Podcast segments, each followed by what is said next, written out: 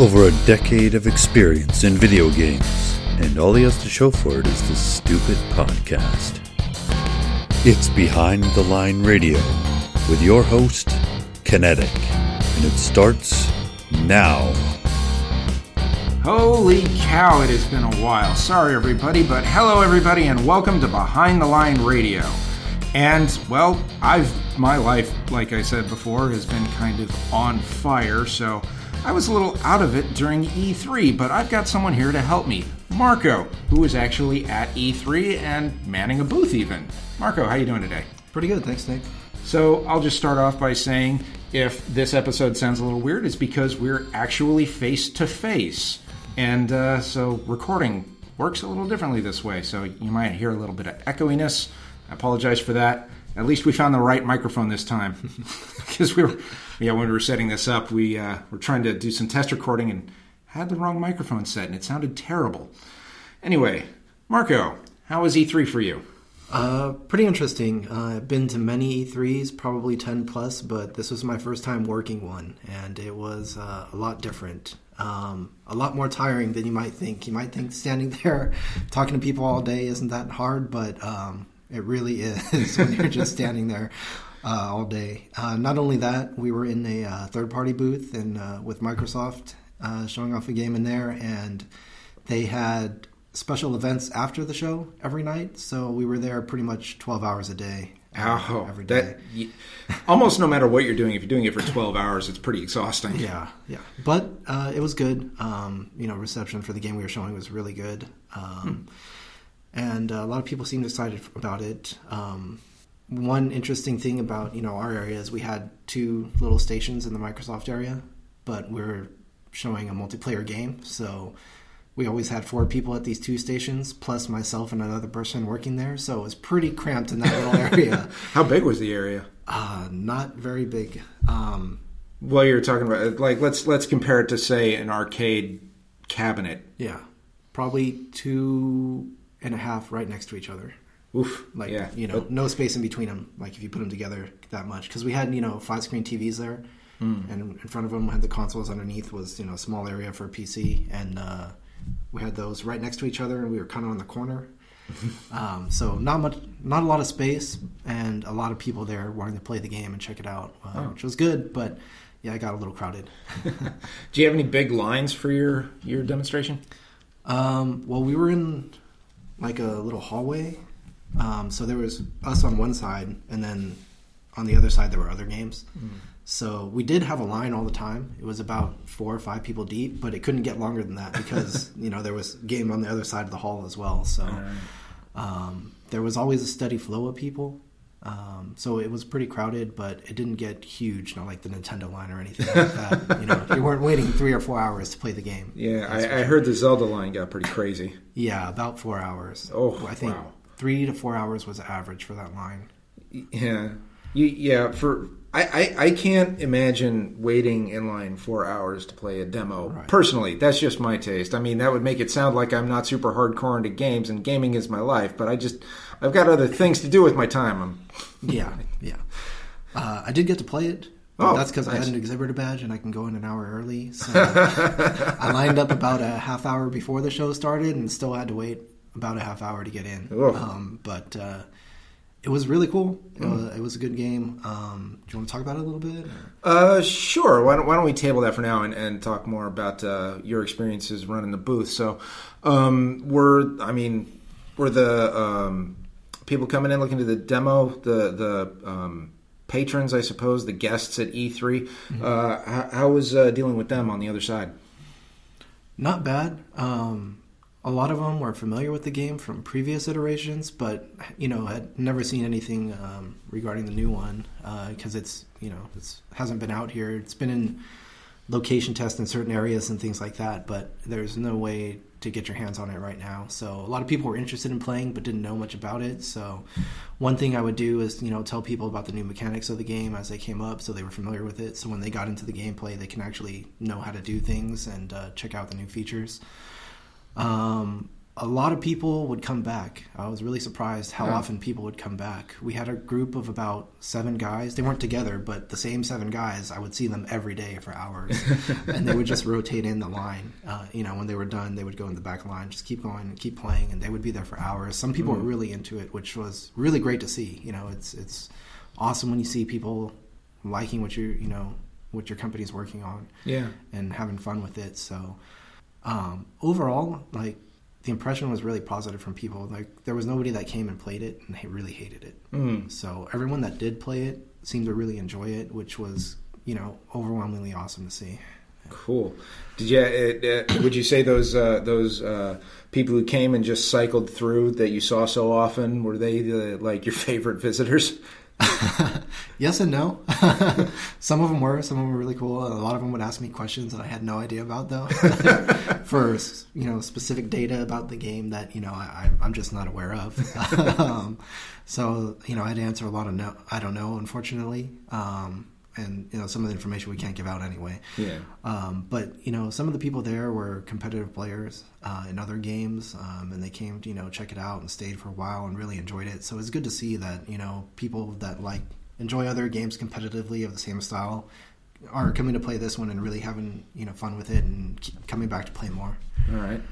Um, anyone anyone like with a name to recognize or Um, you know, some NFL player did come by and played the game, but I honestly don't know who it was. They told me his name, and I was just like, uh, "All right, you play for the NFL. You look like you play for the NFL. You, you got this giant entourage with you, so I assume you're an NFL player. Um, you know, go ahead."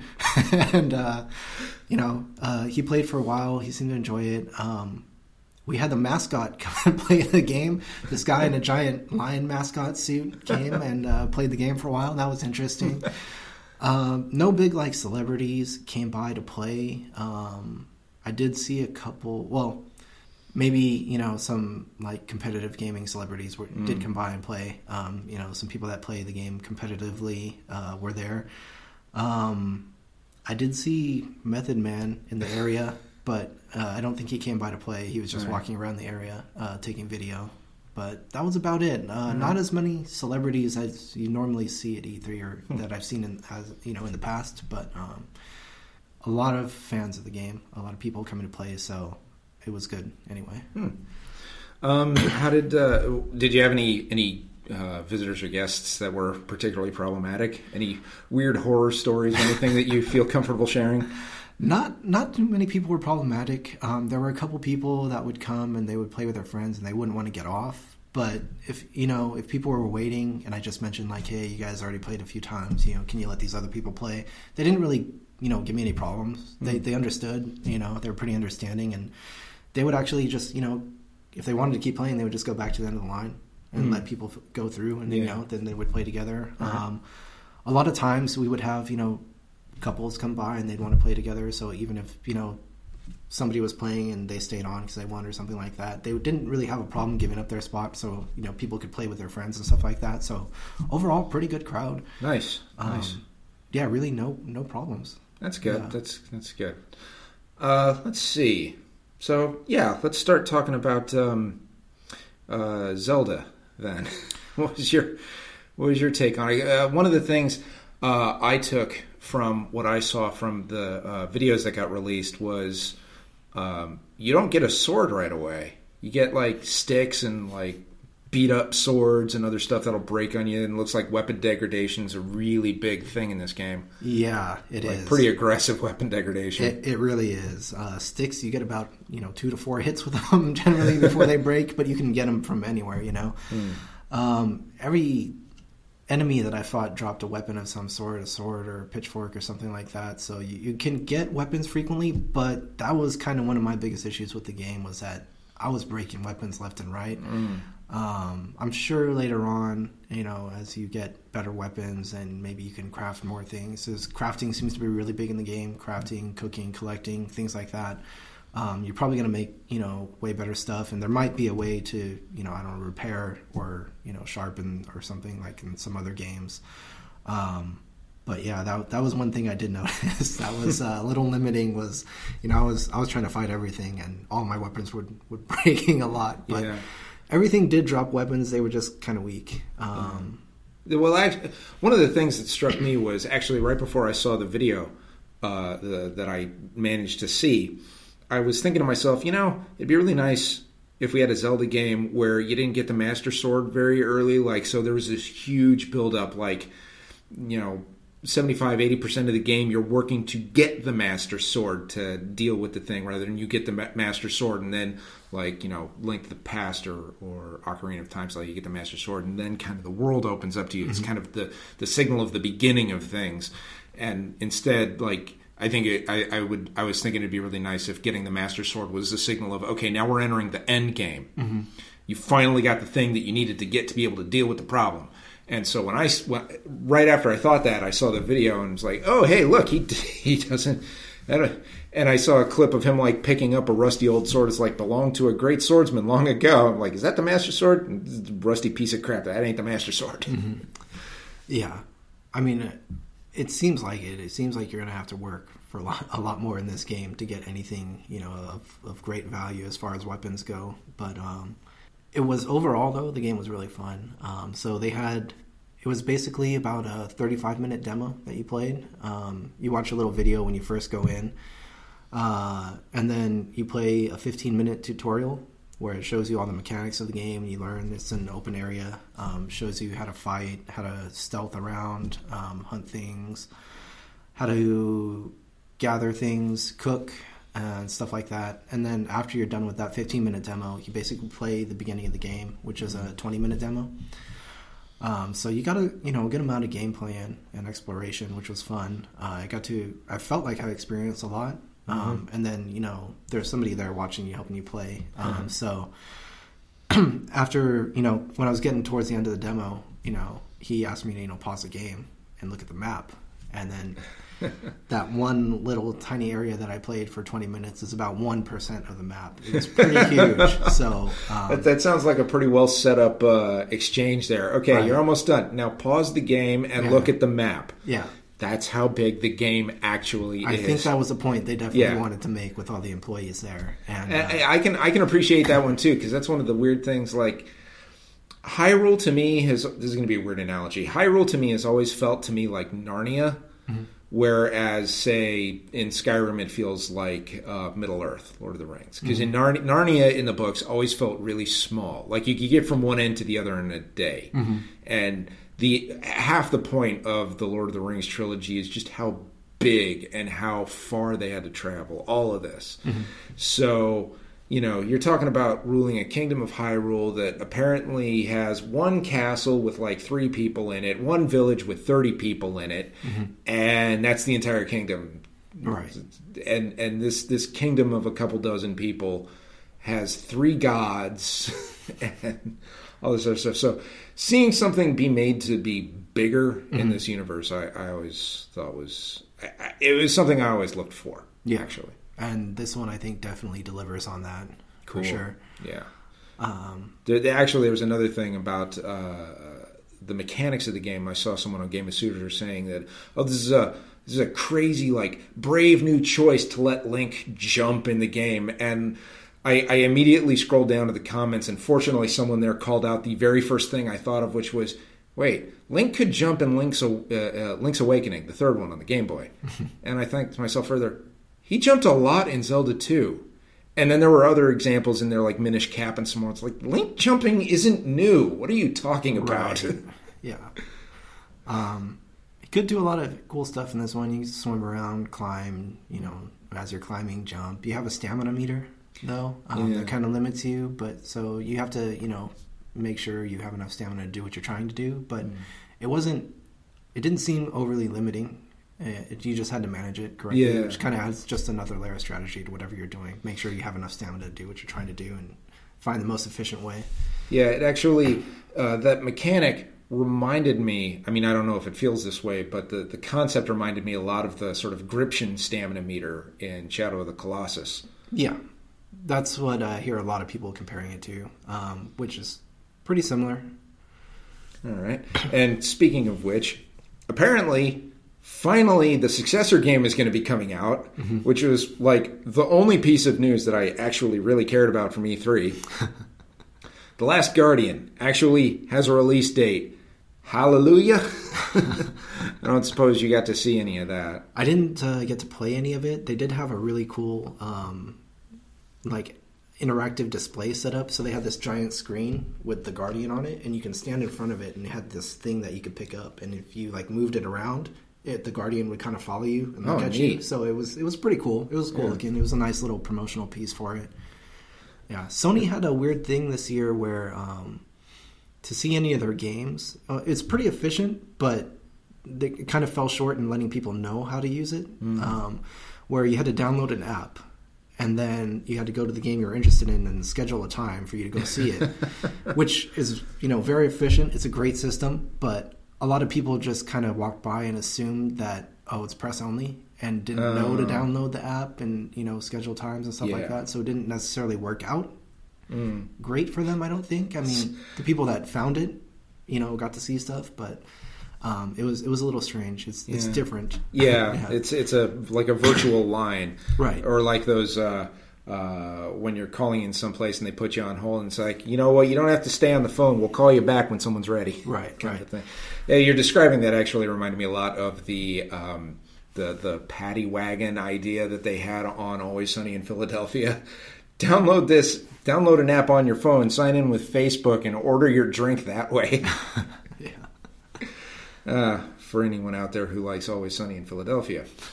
Uh, actually, here's a here's another question. Did you see any particularly like I don't know if you should call them ridiculous or ostentatious or just overbuilt kind of booths? Because when I was when I was at GDC, there was that one uh, was it Clash of Kings or something like that uh, booth that was just ridiculous, or the uh, um, Nvidia or something had a booth that had a McLaren in it for no apparent reason. why why why is there a car here that costs about as much as the building it's in? yeah. Um, a little bit, but in a couple of different ways. So, uh, Square Enix had a gigantic setup there with, you know, they always have a giant screen, um, but they had a lot of signage and they gave away these ridiculously large bags, like swag bags for you to carry around. I think they were Final, Fantasy 14 bags, but they were huge. They were like you know you put it on your shoulder and it basically hangs down to the ground. Oh, jeez. You could fit like three people in there if you want, if you tried to. I'm surprised we didn't see videos of people wearing them around the convention. Um, at least I didn't, but they they were ridiculously huge. so um, there was that in that way. Bethesda had a pretty huge um, area set up there with these like ridiculously large uh, floor to ceiling signs for their games. Um, Did anything Bethesda? I, I'm just curious if Bethesda had anything in particular front and center. If it was like Fallout 4 or Doom. Not really. They Okay. just they just had um, they were kind of promoting all their stuff equally, which was interesting. Um, Af- After hearing, um, I can't remember his name, and I'm a little embarrassed by that. But after hearing the guy at uh, the GDC Game Awards, um, the Developers Choice Awards, get his like lifetime achievement award, and actually specifically calling out QA everywhere, I have a much deeper appreciation for Bethesda just on a professional level.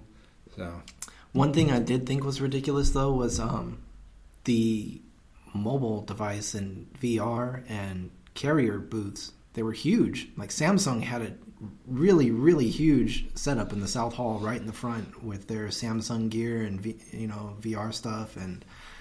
Um, T-Mobile had a booth there for no particular reason. To S- Samsung, I get much better than Yeah. T-Mobile. Uh, T-Mobile, I guess, was trying to show off the strength of their network or something. So they were they were holding uh, Overwatch tournaments there for on on the T-Mobile. Net. I don't know what they were doing, but they had a really big booth, and I was just like, "What does E3 become when T-Mobile has a giant booth in one of the main halls here?" Um, so yeah, HTC um, had a booth for their Vive, and Nyko had the biggest booth I've ever seen them have ever. Um, these were all in the main South Hall where the uh, third-party publishers are. So um, that was really different for me to see at E3 this year. Was how big some of those booths were for no apparent reason. Did I, I I get? Do you know if T-Mobile's network actually held up? I, I don't know. I kind of just walked by and didn't really pay any attention. Um, yeah, I, I, just to explain how strong my reaction was. Uh, Marco and I worked together at a place where uh, that particular office at the time, uh, T-Mobile had a heat map for signal strength, and we were in the strongest area. They said that this was the maximum signal strength area because there was a tower like not too far away. And uh, if we went into the kitchen, our T-Mobile devices lost all connectivity. Yeah, and about five o'clock every day. Oh yeah, it shut down the network shut down. getting off of work. Yeah, so yeah, It just got crushed by people leaving work. yeah, Oh, I forgot about that one. yeah. So hopefully they're better now. uh, one would hope. They can't. They you know they can't be worse. They're still in business. So. Yeah, Uh, but okay. um, yeah, a lot of E3 has changed a lot. Um, one thing I noticed this this year is a lot of stuff is just um, like theater shows uh, where they're showing demos of the game or videos instead of having hands on there. There were very few um, third party publishers anyway in the South Hall that had hands on playable. Um, Microsoft had a ton. Sony had a lot. Um, Square had a lot. Um, but um, for a lot of the third party stuff, it was just uh, videos and theater shows and things like that.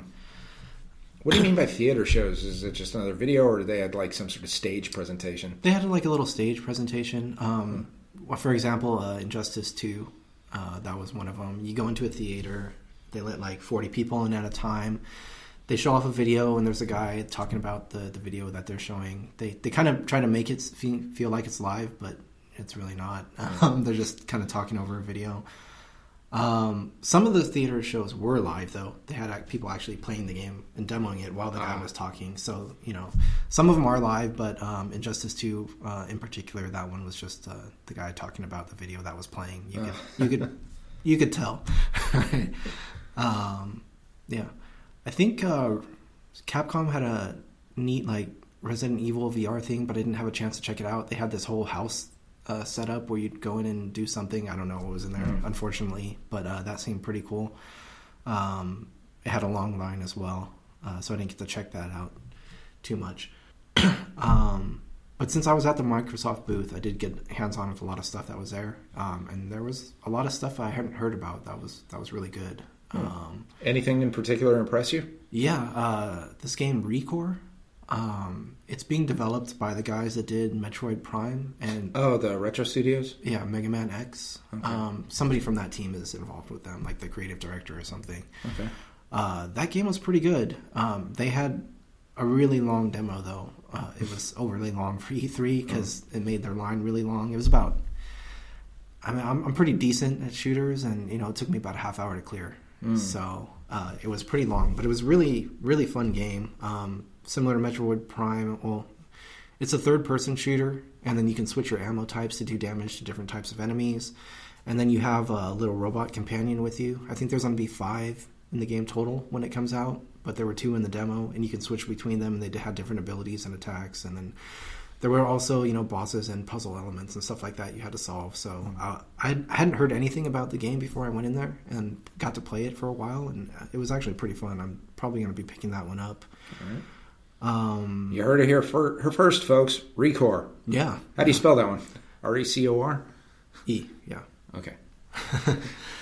Uh, I, I was thinking like Ecor or something. Yeah, no, like ReCore. I think you know she. The, I think the main character is some kind of mechanical salvager and takes the cores out of stuff and replaces them or something like that.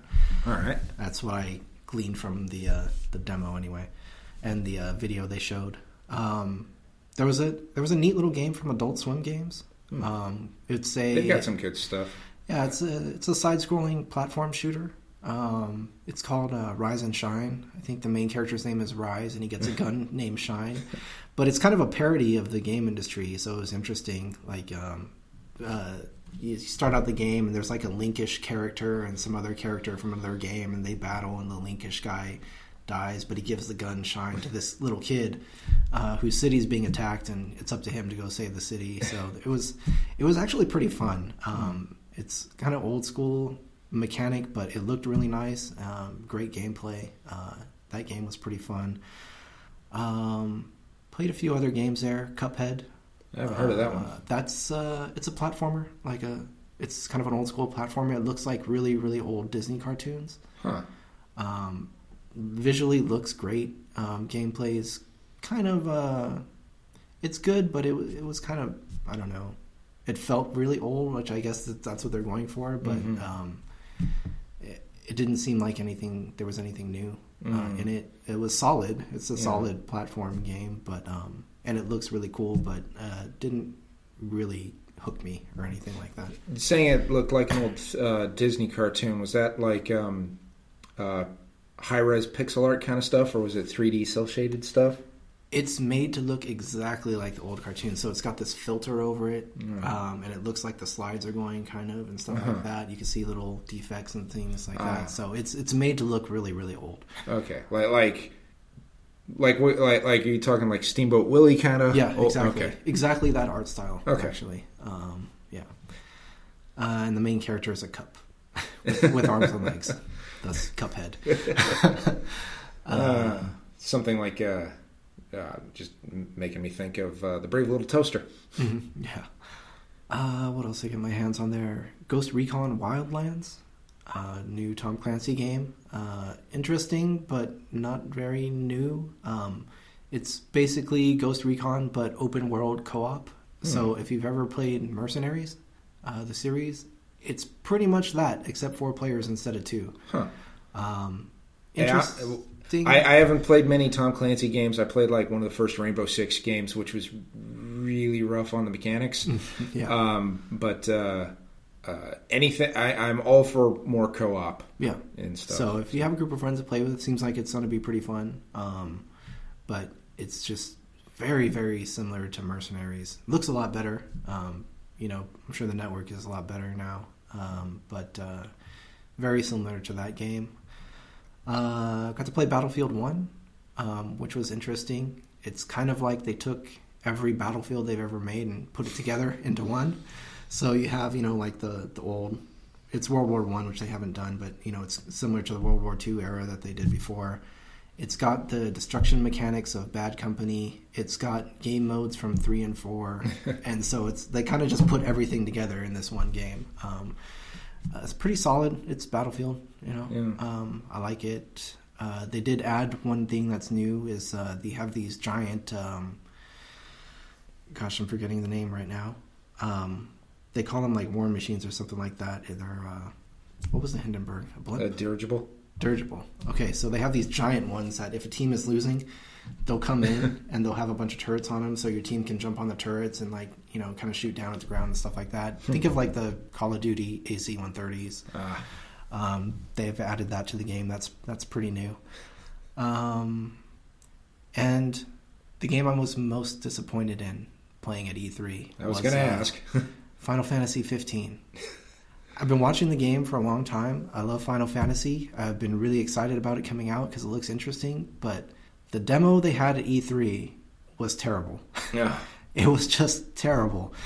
Um, it was in a level that had this kind of haze graphic, I guess, because it was hot. So it made the game look bad to start out with, which wasn't smart. Someone probably said they wanted to show this off. Right. Um, the mechanics, like I didn't, I don't know if it had it. So let me not just say it doesn't have a lock-on mechanic. But when I was battling stuff, it was hard to lock onto it and actually hit it. I found myself missing a lot. So maybe I just couldn't find the lock-on. Uh, I'll give it the benefit of the doubt in that. Yeah. Um, but the end of the demo, you fight this boss, and it's just a mess. uh, it's got a bunch of quick time events where prompts aren't cleared. You have to press the button repeatedly, hold it. What are you doing? Like, what's the timing? Um, yeah, it just it was not good. I'm, I'm still, I'm probably still gonna get the game. Everything else I've seen about it looked really good, but this demo in particular um, was just not good. I, I really don't know why they decided to show this particular thing at E3. Yeah. Yeah, well, maybe uh, it's possible you couldn't find the lock-on mechanism. It's possible Definitely. there's been a debate there about should you have a lock-on mechanism or not. Uh-huh. A lot of people went. There's a weird sort of schism in terms of uh, perception about oh, this is this isn't a final product. It's like, oh, they're missing this thing. Oh, it's not a final product, so this could be added later. Chances are, if you're demonstrating something at E3, it should be containing all of the features in the released version. Um, so if they didn't have a lock on in there, someone somewhere was saying that we're not going to have a lock on in there. But if they're getting a lot of, here's the flip side to it though. If they're getting a whole lot of feedback saying, where's the lock on information? It's, it's loud enough and strong enough, then you might actually have it affect the design to some extent because, you know, the people making it don't exactly know how the people playing it are going to be playing it. Hence, things in mobile like soft launch and user analytics and funnels and all that stuff. So, yeah. Um, let's see here. Anything else you want to talk about for uh, uh, displays that were there this year? Um, Nintendo's booth was really nice. Uh, Zelda was the only thing they were showing, so their whole area was themed like Zelda. Inside, they had you know giant statues of Link and uh, all the enemies in different areas, all the treasure chests and everything like that. The um, when you when you first go in, you sit in this little room, and they kind of tell you a story about the game, and then like show a video, and then the screen lifts up and kind of lets you into the area, and Huh. the the graphic they have on the screen when it lifts up is like from the game, and it's like this this gate opening. It looked kind of cool. It was, it was a nice intro into their area, which was uh, There's a lot of. It sounds like there was a whole lot of showmanship involved. yeah, definitely for Nintendo. Nice. Um, Tekken had a really cool setup in front of the South Hall entrance. They had the Mishima Dojo re- recreated there. Oh, neat. So they had, you know, the whole dojo set up, and they had cosplayers out there. They had a photo booth that, or photo thing that you could take pictures with them, uh, with all the cosplayers in the Mishima dojo. So that that was pretty cool. And right behind that, um, Final Fantasy XIV had a giant chocobo that you could you took a ladder, you can climb up on it and sit on it and take a picture. Um, that was also pretty cool. Um, for the Mishima Dojo. I'm a big fan of Tekken, so I just got to start asking a couple questions about that. In particular, did they have someone playing Heihachi with the crazy hair? yes, they did. there should be there should definitely be pictures of the cosplayers online somewhere. Uh, I might have to look for that. Um, pretty much all of them were, were spot on as far as the cosplay goes. There was a couple Cool. of them that were questionable, but um, Well, some of them were kind of hard to do. I mean, Yeah. you're not going to have someone play Jack. they had um, Heihachi, Lucky Chloe, Xiaoyu, Josie, Kazuya, and Kazumi, I believe, there uh, as the cosplayers. So that was that was actually pretty cool, and the giant chocobo. Um, other than that, uh, I wasn't really super impressed with anybody's setup or decor there. Right. Um, like I said, Nintendo was was cool. Um, yeah, that's about it. All right. Um, since you've attended so many, uh, how would you say? I mean, th- this might be a, a, a dumb question, but uh, how would you say it is different or some like? Hmm. Let me start asking this question again from the beginning and stop tripping over my own words. After attending so many E3s and then working one, uh, how would you say the transition was for you? I'd much rather uh, not work it and just attend it, just so you know I have more time to go check stuff out. Uh, there's a lot of stuff I didn't get to see, but it was diff- it was interesting seeing it from the other side Yeah. of being someone that working there, showing something off, and it was actually a good feeling uh, seeing people playing a game and you know liking it and enjoying it. So before, when it was just about me going and uh, seeing the things I wanted to see and grabbing all the swag I could, um, I got the other side of it, which was you know trying to show stuff off and you know um, educate people about a game and then you know tell them answer questions and stuff like that. Um, so it's fun in its own way. It's just a, a lot of standing. Do you at least have some of those like really cushy pads at your booth that you could stand on? Uh, not pads, but the, I think under the carpet there was something. Ah. So it wasn't it wasn't that bad. Okay. Um, it wasn't like we were standing on concrete. Yeah. that would have been terrible. I, I've I've always been very surprised that when I step onto one of those really soft surfaces, like, oh, this is so much easier on my knees. Why is that? I don't know. Whatever.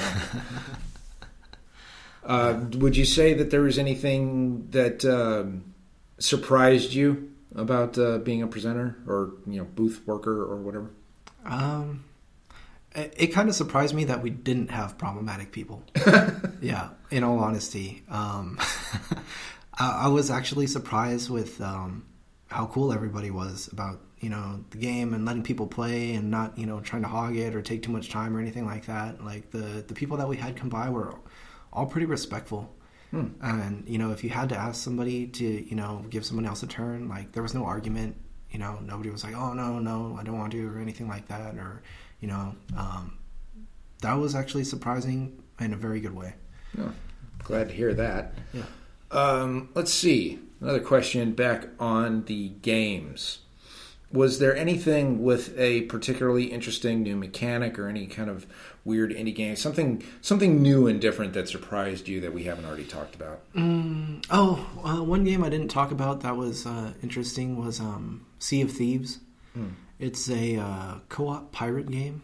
So hmm. I think you play at least five people on a crew. Um, you start out on a dock and then you get in the ship, and the crew has to work together to do everything you have to raise the sails, you have to raise the anchor, you have to, you know, have a person on the helm. Um, you want to have a person up in the crow's nest to look out, and basically, you know, you sail around, fight other pirate ships and stuff like that. Um, hmm. That was uh, pretty interesting. It's, it sounds. Um, uh, would that be like other pirate ships would be controlled by other players? Yeah.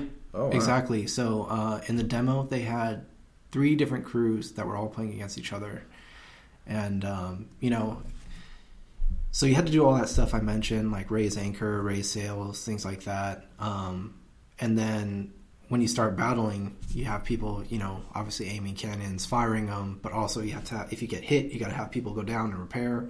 So you're you're constantly mm. running around doing something on the ship. And, yeah, it's, it's it sounds a little bit like Artemis Space Bridge Simulator. Yeah, except a pirate ship. Not as good no. in, in, my opinion, in my opinion, not as cool. But um, as Artemis, yeah, yeah. I really enjoy Artemis though. So yeah, for those who haven't seen it, go go look it up. Artemis Space Bridge Simulator. Imagine yeah. if you were you know, crew on the bridge of the Enterprise. They do also have a uh, Star Trek VR. Uh, I, I, saw I saw about that. They yeah. had like Star Trek actors playing on that. Right. Um, I didn't get it. to see it, but I did see videos of it. It looks interesting. Mm-hmm. Um, you know, liking Artemis, it might be something that's uh, worth it to check out. But Sea of Thieves was um, different. I can see it being frustrating if you're playing online.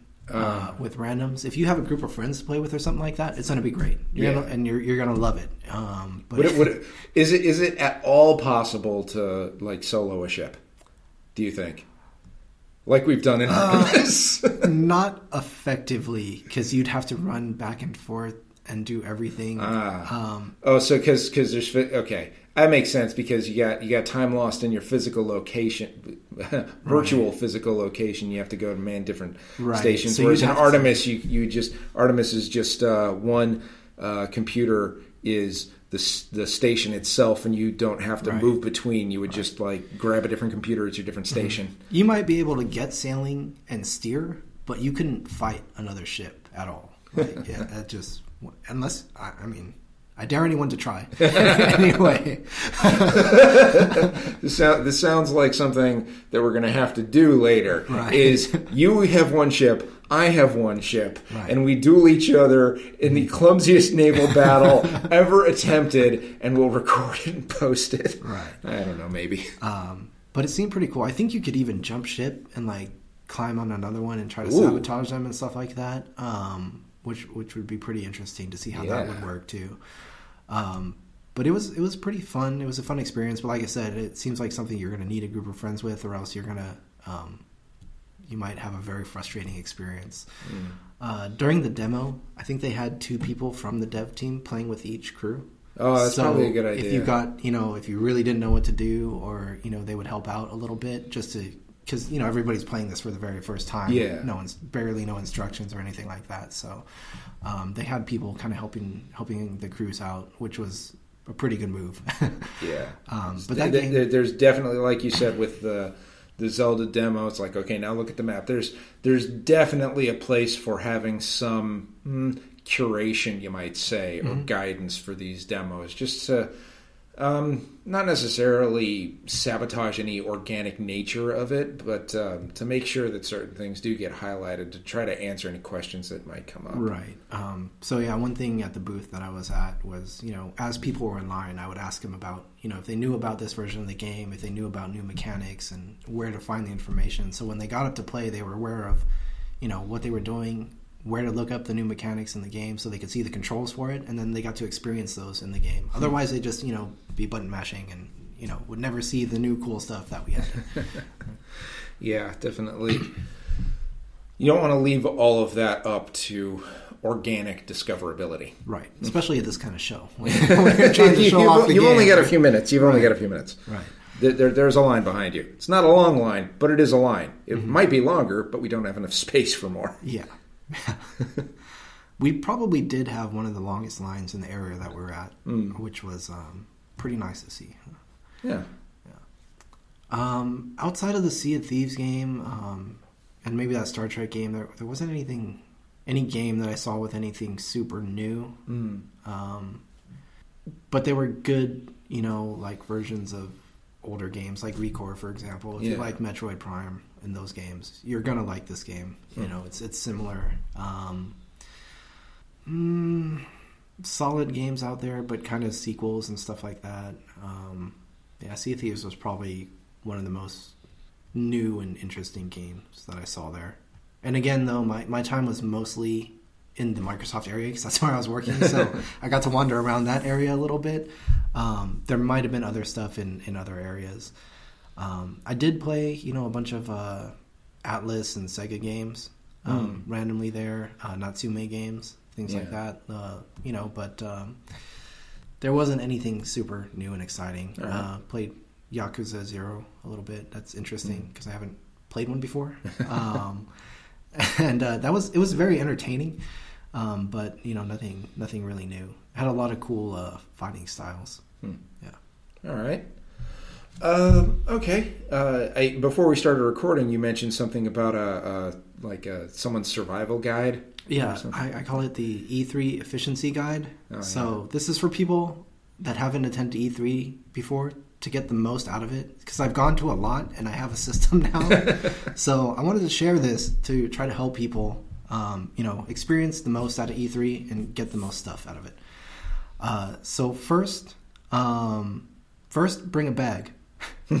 bring a bag to E3. You're gonna get bags there, but a lot of them aren't the most comfortable. And like I said, they might be the Final Fantasy one, which is gigantic, and you're gonna look ridiculous carrying it around.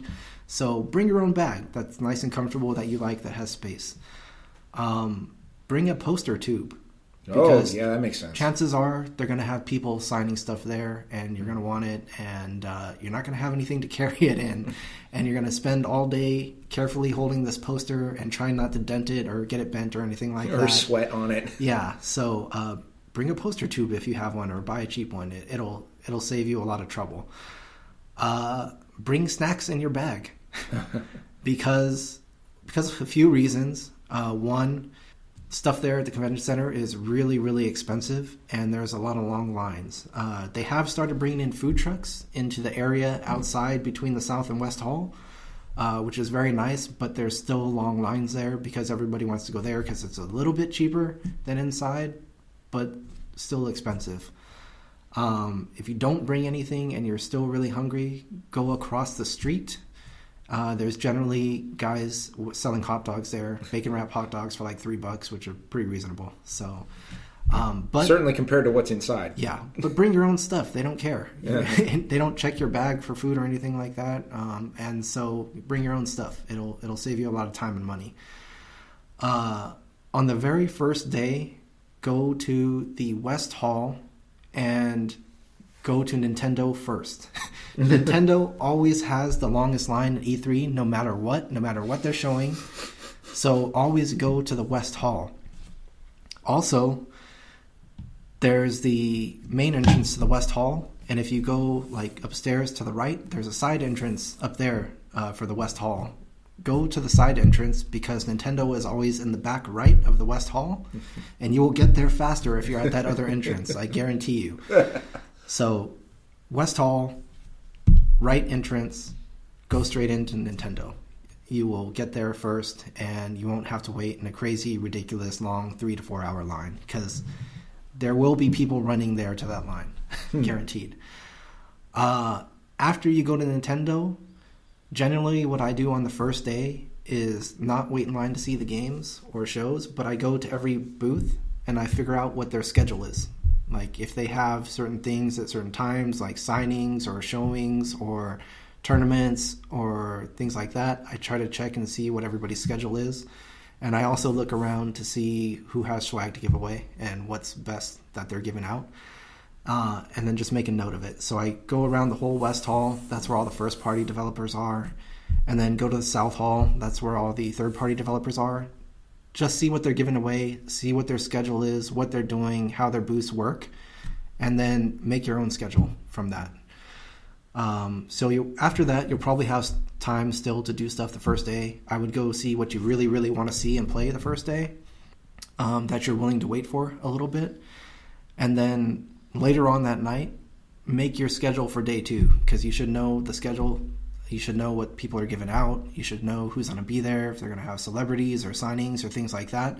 And you can schedule out your whole day two. So, day two, I generally use for um, trying to get all the swag I can uh, and experiencing as much as I can with special events and things that people are having at their booths. Mm-hmm. Um, you can also get in, you know, gameplay time with whatever you want to play on day two. But day three is actually the best time to get gameplay time in, especially later in the day because it's the last day and most of the people have already waited in line to see, you know, and play what they wanted to play. So the lines are usually really like a lot shorter on day three. So uh, that's when I get the most gameplay time in and take pictures and stuff like that. Hmm. So that's just to help people that haven't been to E3 before, so you don't go in there and get overwhelmed and end up waiting four hours at Nintendo and you don't get to play what you actually wanted to play, you know, that day. And uh, you have some sort of structure and uh, schedule and plan on uh, how to do things. Hmm. Yeah. So, uh, sage advice, if you ask me. Yeah. as as as someone who's never been to an E3 either. Okay. so yeah. You get my seal of ignorant approval just something to share with people because you know I was there were other people there that were with me that hadn't been to an E3 before, and I was kind of telling them like, oh, you know, do this and you know, do that, and everybody was very appreciative and got to see what they wanted to see and got the swag they wanted. So, um, you know, I, I, figured I should tell people, more people, as many people as I can, and get information out there so that they have a better experience at E3. Uh, oh, one other thing. Um, this is something kind of new this year. I noticed that some booths like uh, Atlus and Natsume and uh, maybe one or two other ones. Um, they had swag there that was pretty nice, but the only way you could do it is they give you a card and it has like uh, stamp areas on it, and as you play their games, you get a stamp. So you had to fill up the whole card and then huh. bring it back to the desk and get it stamped, or get your swag from the by giving them the stamp card, yeah. which is pretty good. Um, but it was pretty crowded in those areas. So if you're in one of those areas, look for a multiplayer game. they had uh, certain games that were two to four players, and those lines go a lot faster because they're multiplayer and they're generally shorter sessions. So mm-hmm. look for those. Also, don't be afraid to ask the people if you could play the same game. If you're in a line that's moving really fast and you want to just get back in line and play the same game, they don't care. they will stamp the card again because they don't care. so get back in the same line that's moving fast. That's probably a four player multiplayer game. Get your card stamped out really quick and get your stuff. yeah. All right. Ah. Anything else you'd like to share about E3, your experiences, anything? Um, or did we cover it all pretty much? That's about it. Um, if you're in the industry, if you're an exhibitor, try to go to parties after E3. Um, Twitch, uh, Curse Media, IGN, uh, GameSpot, and a few others had nice parties afterwards. Generally, it's open bar, so if you like free drinks, try to go to one of those parties. Hmm. Yeah. All right. But that wouldn't help me because I don't drink, but that's my choice. but know, don't so. drink too much so you can't go back to your booth and work the next day. yeah. yeah, and and you shouldn't drink so much that you should not be walking. right. I'm not going to let you live that one down. Marco once got drunk and broke his foot walking. yes, yes, yes, I did. Very drunk. I, I would hope that you were very drunk to have broken your foot while walking. Yeah. But that, that's pretty much it for, for E3. My, Okay. my experience working there. It's a pretty good one. Uh, tiring, more tiring than you would think, but overall, pretty good. All right. Um, so, wrapping that up, this is the part of the show where we share a story of industry intrigue, if you want to call it that. Uh, Marco, do you have anything you want to share, or is it my turn this Man, time? I didn't. I didn't prepare anything. Do you have anything off the top of your head? I can. I, I have something. I'm, I'm pretty sure I haven't told this one before, but uh, uh, I think you were around for this one. Um, uh, uh, Aaron, uh, because we worked together at this point. Uh, I was away for a while, and not to toot my own horn, but I had a pretty good reputation there for, you know, being a pretty good hard worker. And that's actually why I was in a way. I was actually on a, on a business trip for a few weeks internationally even woohoo but uh, when i got back there was another guy there who said hey we hired this guy aaron he's like another you which yeah marco's Not- not nodding quite. his head i think he remembers this story now um, and yeah I, I was told he was like another me because he was this hard worker and he was like you know real serious about getting stuff done or whatever and you know not not not too long into it weird stuff started showing up like you know we were working on a world war ii game and and he was like i don't remember if he was asking or if he wrote up that there was a misspelling in there he's like what is this Did, H E I L? I don't think that's right. I was like, Heil? like, I don't know, Zeke Heil? I mean, it's a World War II game, you know? Yeah. I mean, if somehow you've never seen it spelled and it and it and it you know caught you off guard, you know, I'm I'm I can understand that. I can appreciate that, you know. But you know, if someone's saying this guy's awesome and and that's it raises a warning flag. Later, um, me and a couple other people were trying to, to discuss something, and the testing pit got a little noisy, and one of them turned around and said, Hey guys, we're trying to have a conversation. Can you keep it down? And apparently, Aaron here thought he was being singled out, and thus began a rather rapid deterioration of, of his sort of status until let's see um, i'm not leaving anything out here but uh, at, at one point he just started i remember sitting down and at one point i just looked up and he wasn't there anymore. And i looked uh, i at, later i was walking around i saw him in a side office with one of the uh, vps or something. He was in there for a while. And later he like never even came back to the desk. He was just gone. And uh, apparently he he just kind of like completely raged out and left partially over the the please be quiet thing and you know you'd think that would just be a weird instance and then it would just end there and Aaron was just kind of a weird guy you kind of like presented well but didn't work in a team well but no that's not the end of the story because I knew the next guy who hired him. and we like happened to have met up and started playing ping pong or something and over the game he's like, "Yeah, I heard this guy, Aaron." He's like, "Oh, be careful." I just kind of explained what's going on. Oh, no, no, I think it's going to be fine. He, he says, uh, sure, maybe. Maybe it was just a thing, but, you know, be careful. Talked with this guy later, and it's like, yeah, Aaron quit. Really? yeah, he just, like, raged out on one of the engineers and just stormed out. And I kind of caught him on the way out, and he said, you know, this is the third job in a row this has happened. Maybe it's me. I'm like, yeah, maybe it's him.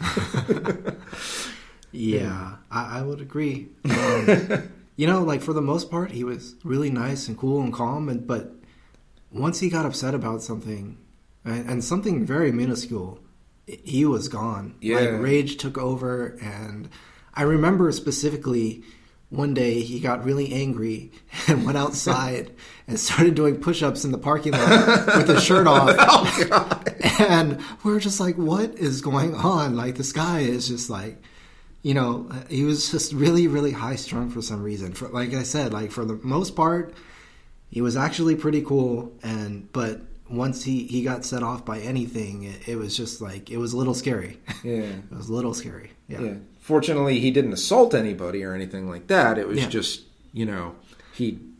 It, it wasn't like he couldn't control his behavior; just he couldn't control his emotion. I think.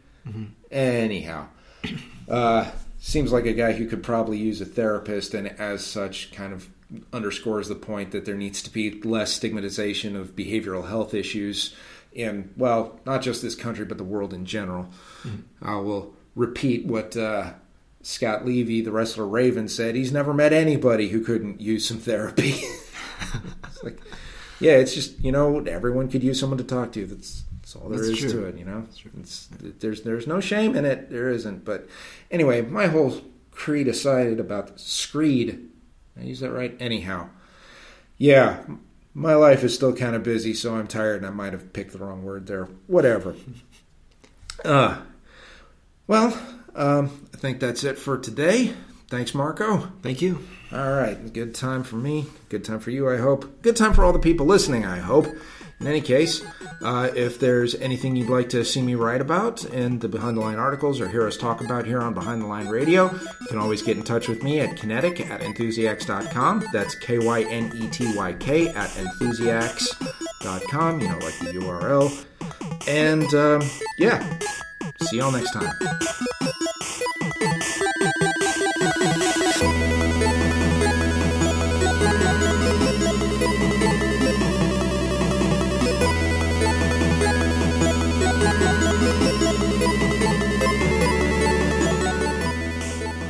Behind the Line Radio is presented by Enthusiasts.com. For more podcasts, Let's Plays, articles, videos, reviews, and more, visit us at Enthusiasts.com. Also, send us a comment on Twitter at Enthusiasts. View us on YouTube, channel Enthusiasts, and like us on Facebook, Enthusiasts.